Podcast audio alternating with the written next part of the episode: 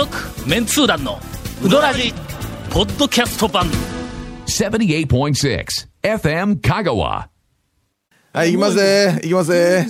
整理できてある。はい、行くよ。日にちはここのここスケジュールはい、はい、ちょっと、ちょっと、ちょっと、ちょっと、そこの、男女、男女のそば、ねえな。もう始まっとるで。全部 という、えーああの段取りにな楽しい。えー皆さん、こんにちは。えー。いやでなかったらマニアっまあ、ぽい ちょっとあの、すみません。えーもうやってるんですけど、放送してるんですけど、始まってるんですけど、あほんま、はい。あ始まった始まりましたごめんごめん。ええ。ー大変長らはい。くお待たせをいたしました、えーっと。放送事故や、放送事故。今更ではありますが、はい。えー昨年。はい。団長が数多く行った、えーうどん屋ランキングの、えーっと1位2位うん、そうですがよ。どこになるか についてもうね近年長谷川稀に見君るこのあの注目度はい。の長谷川君の高さ周りはいはいはい。のはいあのなんかあの爆打ちはい、ダメです。それは言うたらいかん。そう言うたらいかんね。えーいやそれがね、俺はとにかくあの毎年もう多分この20年来、はい。えーっと外食をした店をうどん屋と、それからその他の飲食店とあそれからえーっと喫茶カフェバーみたいなの,、はい。あのなんか飲みに、はい。お茶飲みに行くみたいな。こう3つのジャンルに分けて、全部つけとっはい。たんや、ほんでどこの店に数多く行ってるかでずーっとランキングにこうしてやったんやけども、ここ多分15年ぐらい、ガモーがずーっと1位なんよ。ですね。はい。ほんでその前は56年、えっと清水屋がずーっと1位だったんや。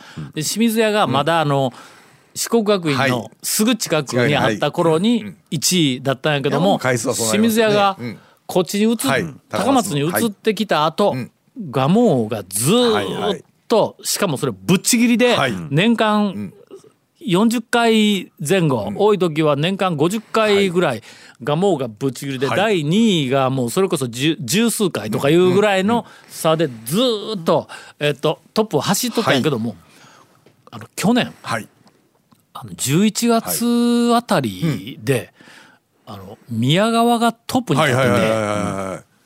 ほんでひょっとしたらこれ初めて、あの蒲生が首位の座をはい。明け渡すんではないかというふうな話をはい。しよったら長谷川君のその周はい。りで団長が数多く行った店の蒲生がは宮川にはい。負けるっていうことについてものすごくなんかあの心配をしている人が多くて。なななんだどっちになるんだろうってはいう予想というあか。気になっとったんか。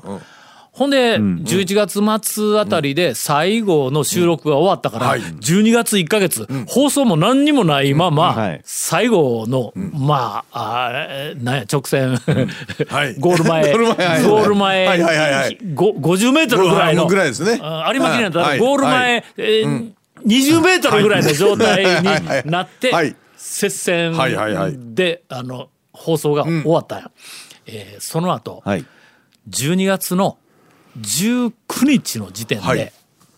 ん？19日やったっけ？そうですね。最終の収録が結構12月入ってす 早かったんで。12月の19日の時点で、宮川と蒲生が26回でビタッと並んでました、すごいやろ。それもの12月に入ってから、えっと蒲生が1回リードして、宮川が追いついて、蒲生がリードして、はいはい。宮川が追いついて宮川が抜いて蒲生が追いついてみたいな感じでもう一進一退で、というかそれあの自然現象みたいによるけど 俺が言ったかいかんかだけの話だけどもうまあ超超次第ですよね。場所とタイミング的にね、そうやっぱ学校に行く、ねそうそう。俺はどっちかを勝たそうとかいう意識は全然ないからの、ごく普通にこう、あ生活の中で食べに行ったいうん。でこう回数がもうデッドヒートになって、ほんで19日の時点で26回ずつで並んだ。んや並んでます。ピタッと。ほんだらほえっとす19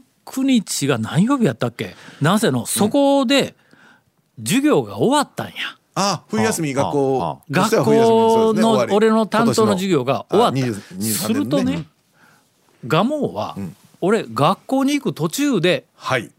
夜店なはいんや。はいはいそれから宮川は学校に行って、はいえーっと帰りに辛抱できんで食べる店なんや。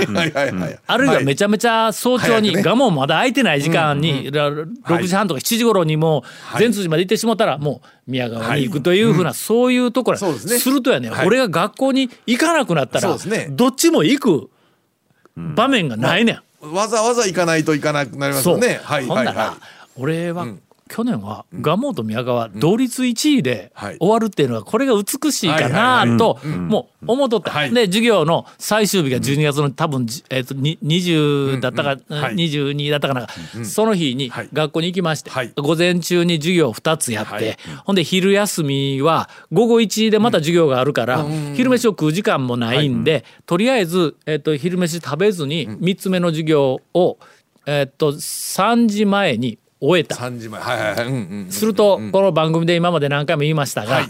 3時前にはい。腹減ってくるんだ。まあまあそれはひ昼食べてなかったらね。微妙なとこなんや、ここでがっつり食うと、はい晩ご飯に影響をすると。かといって晩まで我慢できるかどうかってこれまた微妙なところでものすごく葛藤するわけ。や。ほんでえっとなあの宮川は3時頃になると天ぷら類はもう全滅で生卵とえっとなんか天かすとネギしかないんや。ほんで一玉ん。熱いだしかけて生卵1個あって天かすではい。ちょっとだけ食べると、ええ感じで晩も食べられる、晩はいはい。それからこの今のこう飢餓状態もとりあえず収まるで、ちょちょうどええなんかあれですね。そうそう、はい。それを今まで何回かやっとったから、あのこんなトップ争いをするぐらいの回数になっとったんや、えーっと最後の最後で宮川に一回行きまして、はいはいはい。えーはいはいはいはい。去年はい。第1位、宮川。よし27回、ー。はい。えー第2位が蒲生で、えー、26回、はい。これが、えー、と去年の私の数多く行った店ランキングのあ2位と3位です。1位は、陥落えー、なんか言い方1位1位は、ね。サロン中空、えー、37回そっちかいそっちかい。えーちょっと中空にはま,、まあまあ。はまっとるというかもう行きつけになってしまいまして、あの西日本放送の裏の方のな、はい。あの隠れ家みたいなね。えそうそうそう。昔からある時新かなんかあっちの中空ではなくて新しくできたね。サロン中空、はい。あそこに入り浸っております、はい。はい。はい。はい続メンツー団のうどらじポッドキャスト版。ぽよよん。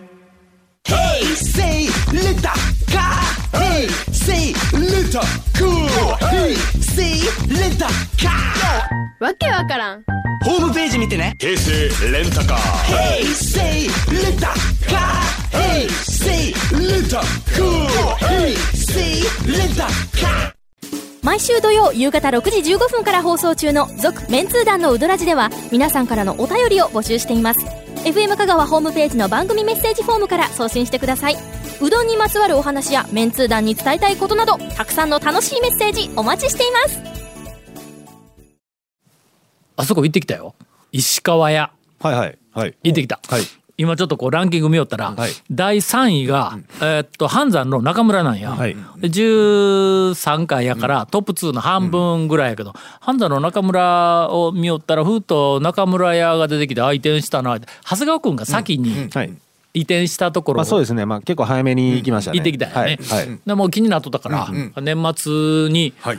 えーっと夫婦でえーっと石川屋、はいかのかというゴールデンあのラインナップでえーっと回ってきました。うーん。店の壁のところにはい。大きな布の中の店の名前を書いたあななんていう斜めにこう日よけいや日よけみたいなやつ。あれをドーン言うて据えてあるんや。あの多分ネットでもあの写真出とると思うけどあの文字がな文字がはい多分石川屋言うて書いとると思うんやけどあれがの、色川市屋に見えるんや。確かに確実に石川屋って書いてますねそれ。それ多分ね。どう？ん。うんつまり「ろ」いうのがあるんだ。ああ、ひひらがなの「ろ」が一番上になひらがなの「い」のようなものの横に「ろ」うなのような。ものがあるんや。ドーンとはいはい。ほんでその下に「か」「わ」ってひらがなであはってでその左側にひらがなで「し」ってあんねん。ほんなら「色かわしや」やんか。順番で最後家やけんの うん。死がひひ左にちょっと外れとんですね。そうそうそうおそう。うん、C が左なんや。う縦書きなのに。で、一番上が、いと、ひらがなのろうみたいな。あローローいらんですね。ろういらんようなこうするやろ？ねこれね。ほら。見たか？いいのこっち側きなんですかね？そうそうそうそう。それよのあ俺ー、ちょっとあの、これはあはあはあはあ。は大将に聞いたんや。これ、色かわしやみに見えるぞって言うたら、どうも一番上のはい。色いうのがはい。ワンセットで、あれでいいいですよ。いいいなんですか、うんはい。あこのな持ってというあの漢字の持ってという漢字がはいひらがなになっていく過程でなんかこうちょっとずつ崩れていくっていうそれの状態らしいわ。ああなるほど。あの、いのひらがはな、あの、ためか持ってるあのやつがぐーっとやったら。これ別にファミリーのあの八尾的なことを狙ったわけではないんですよねこれ。いやあのね。ももし寝るとんだったらの、うんはい。俺もうあそこの店ずーっとい。色かわしやっていう、色かわしにしますか色かわしでいくか。行きましょうか。はい。えーということで、えっと2000、ええ2020、はい。何年今年？2024年？24年。です。はい。えー石川屋、石川屋はあ、まあ、ウドラジ的には、色かわし屋はいそれからもう一つ歩みははい。風、風です。ああれは、あれは、あれは、あれ風あれは、風あれは本当は風、風正式名称風になった。メンタはトン太郎です。いや違う。それはそれは違うと思うけど、はい。それは違うやんそれは違うと思うかな。という、はい。あのえーっと、えー初、はい。初色かわし屋。色かわし屋。あーこと。いや。ああー石川はいはいはいはい。屋探検ではございました。えだしがどうでした？えーっと2種類あってそっちの方が「あとりあえずえーっと何しますか?」っていうけんかけの、えーっと二玉言って言うたら「だしは?」って言うから、あの見たらいりこだしとうるめだしが選べるようになっていると。ほんだけん俺ちょっとうるうるめだしって癖あるんって聞いたら、あの前の店うるめでした。まあ今まで通り。今まで通りやって、はい。お俺だだしはの、バカ自体は俺、うるめもいりあのいりこも分からへん。ほんで ほんだら前前の店でないやついりこだしって言ったら「うまいね。なんかちょっと甘みがあってまろやかやね」僕ねその前の店とやっぱ比べないかんと思ってそのウルメにしたんですけど、うんうんこんなんやったっけって思ったんですけどね。そう。ちょっとまあまあまあね自分のね体調とかそんなんでもね、まあまあそうそうねそうねあるある。あれですけどはい。ただし麺がねあの向こうの前の店のあのキレッキレの麺がまだ出てなかったんや。去年の暮れの、ほんで「いやあのダッシュはどうでしたか?」って言うけん「えリコダッシュの方あれうまかったよ」とか言って言うたんやけど、えーただ麺がねって言うたら、もうすぐに言うてきたわ「水がまだね合わんのです」言うて。今ちょっとやっぱり店があの向こうに移ったらやっぱり水がどうも東と西ではかなり違うみたいでその水があのなんかあのまあだしとかのなんか液体ものに影響するのはなんとなくわかるけども麺にももうてきめんに影響するらしい。それはのなんかのかのかの大将も昔言おったわ。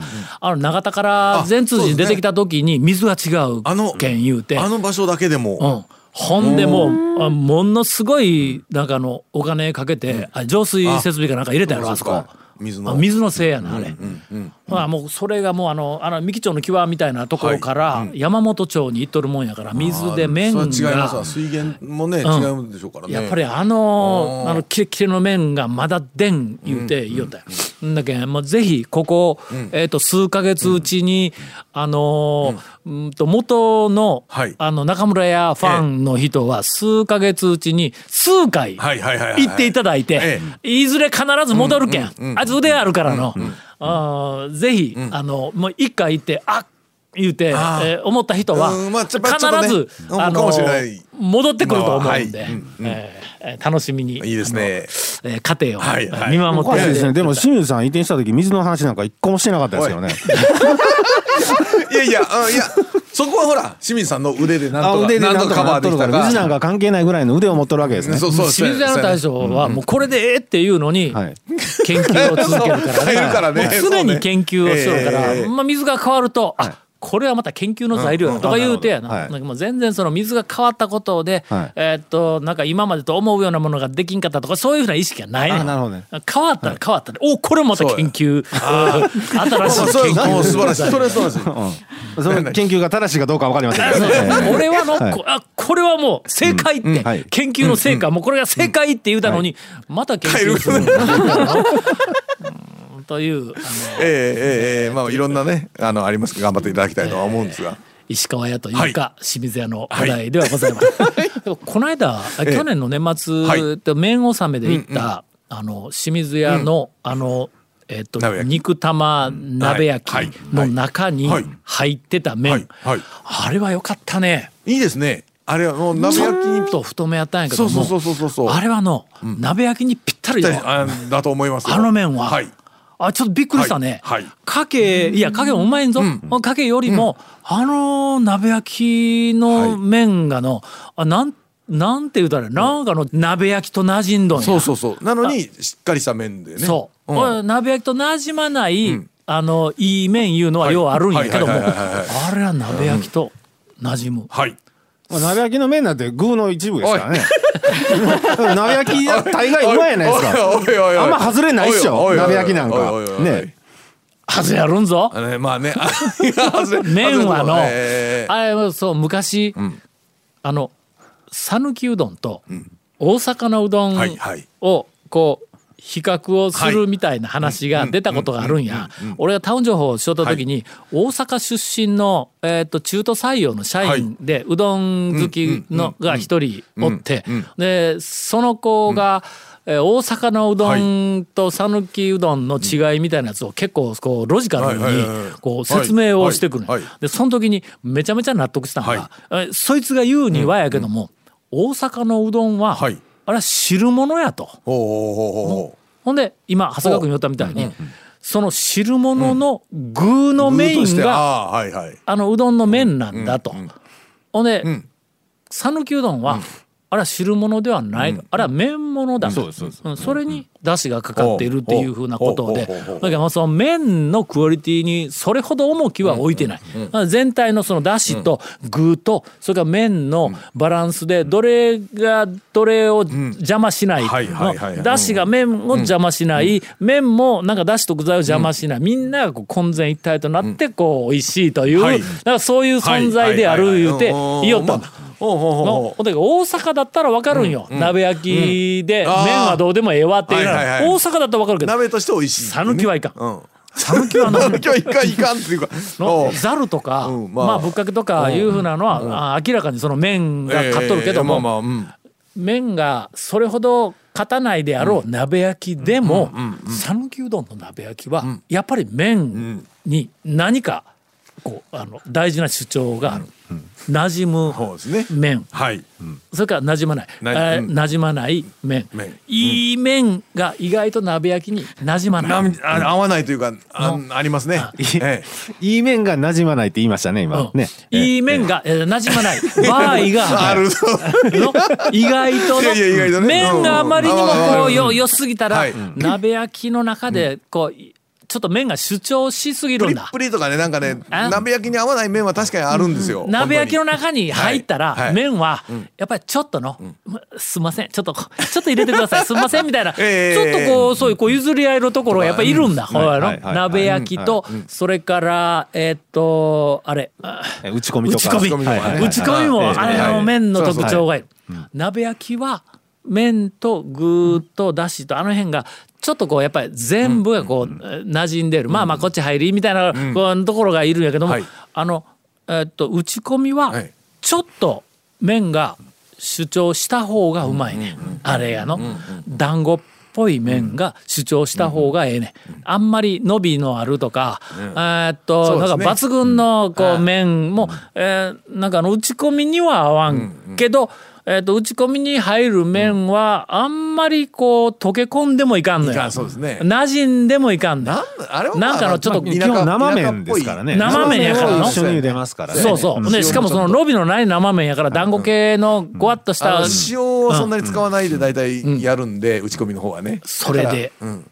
あのあ決してそのネガティブ情報というわけではないんぞ、めちゃめちゃ美味しいんやけども、あのー、やそばんのはい打ち込みの田舎風打ち込みのはい。最高峰とえっともう絶賛をずーっとし続けてきて、はい。であそこはあの讃岐の夢の粉を、えっと使ってるの、はい。あそこ認証店かなんかやの、ん、ほんで讃岐の夢のあの2000が出て2009が出て、今2023が出とんや。ほんでその2000が出た時にものすごく評判悪かったやん、はいはい。あのうどん屋さんでの、すぐに切れるとか、伸びがないとかこうものすごい評判悪かった時に、やそばの打ち込みの中に入ってくる讃岐の夢2000の麺いうのは、はい。ええ感じだったんや。田舎麺の打ち込みならではのこう雰囲気があったんや。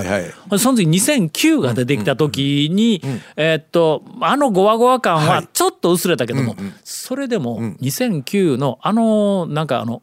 えっと、ASW よりはゴワゴワ感のある、あの夢2009のあのやそばの打ち込み、これあのぴったりやった、俺あの頃番組でも、ゆえっと讃岐の夢はいろいろそのなんかの腰とか伸びで劣るとか言うてあのなんかマイナスの評価もあるけど打ち込みうどんにはあれ ASW よりあの夢2000の方が合うんちゃうかいってよう言いよったやんか。この間、えっと、年末にやそばに行ったら最新のはいはい。2023が、えっと出て、はい2023で今作るようには言ってきたんや。で2023はそのえっと讃岐の夢のえっといまあいろいろ言われている欠点、あなんかこうちょっと伸びがないとか、なんかそんなみたいな、あ弾力にかけるとか、そういうその欠点をどんどんどんどんこう改良していきよるからの。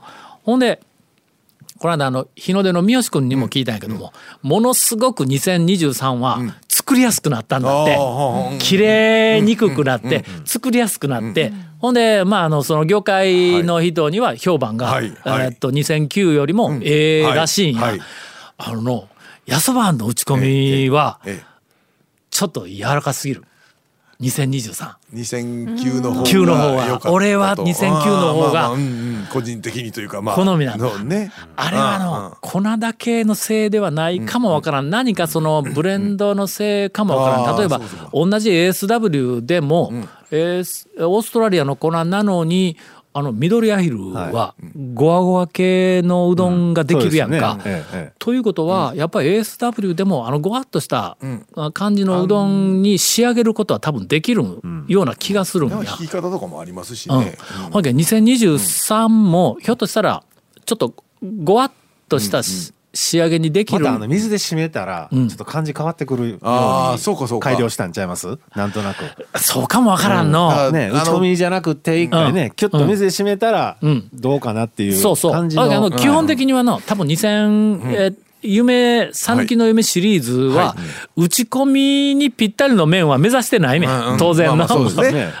うん。かけとか、ざるとかのぶっかけとかの讃岐うどんの定番のメニューに、えー、と合うようにってはいはいはい。大抵あっちの方に行っとると思うんやけども、えーっとこうそこすそこ突き詰めていくとの、ASW になる。ASW になるんや。そうそうそうそういやそうなんですよね。の？結局そのために ASW で使いやすいし、うん。っていね。だから扱いやすくなった言うて、その業界の人は、えーっとかなりあの評判はいいらしいんやけども、俺讃岐うどんただの客、はい。はい。ファン、うん。として、えーっと讃岐の夢よ、はい。どこへ行くっていう なんかあその、まあね。どどこに行こうとしているのかいうのをなんかこうちょっと見せてほしいなという気がするんだ。ほんでそうですね。俺が思うにはの、その行き先、えーっと突き詰めていく目標、行き先は ASW ではないと思う。はいはいはいはいの ASW に行くんだったら ASW でええんだ。そうそうそうそうそうそう。ですよね。だから ASW とは違う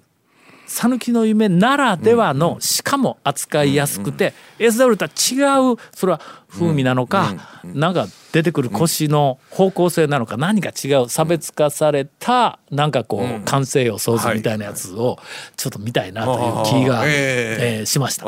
というあの年末の野草案ではい。した。えーすんごい行列やったわ。ああやっものすごい行列やったわ。ほうほうんで、俺と、えー、とうちの家内と、それから上原とはいはいはい。3人で行ったんや。はい。うん。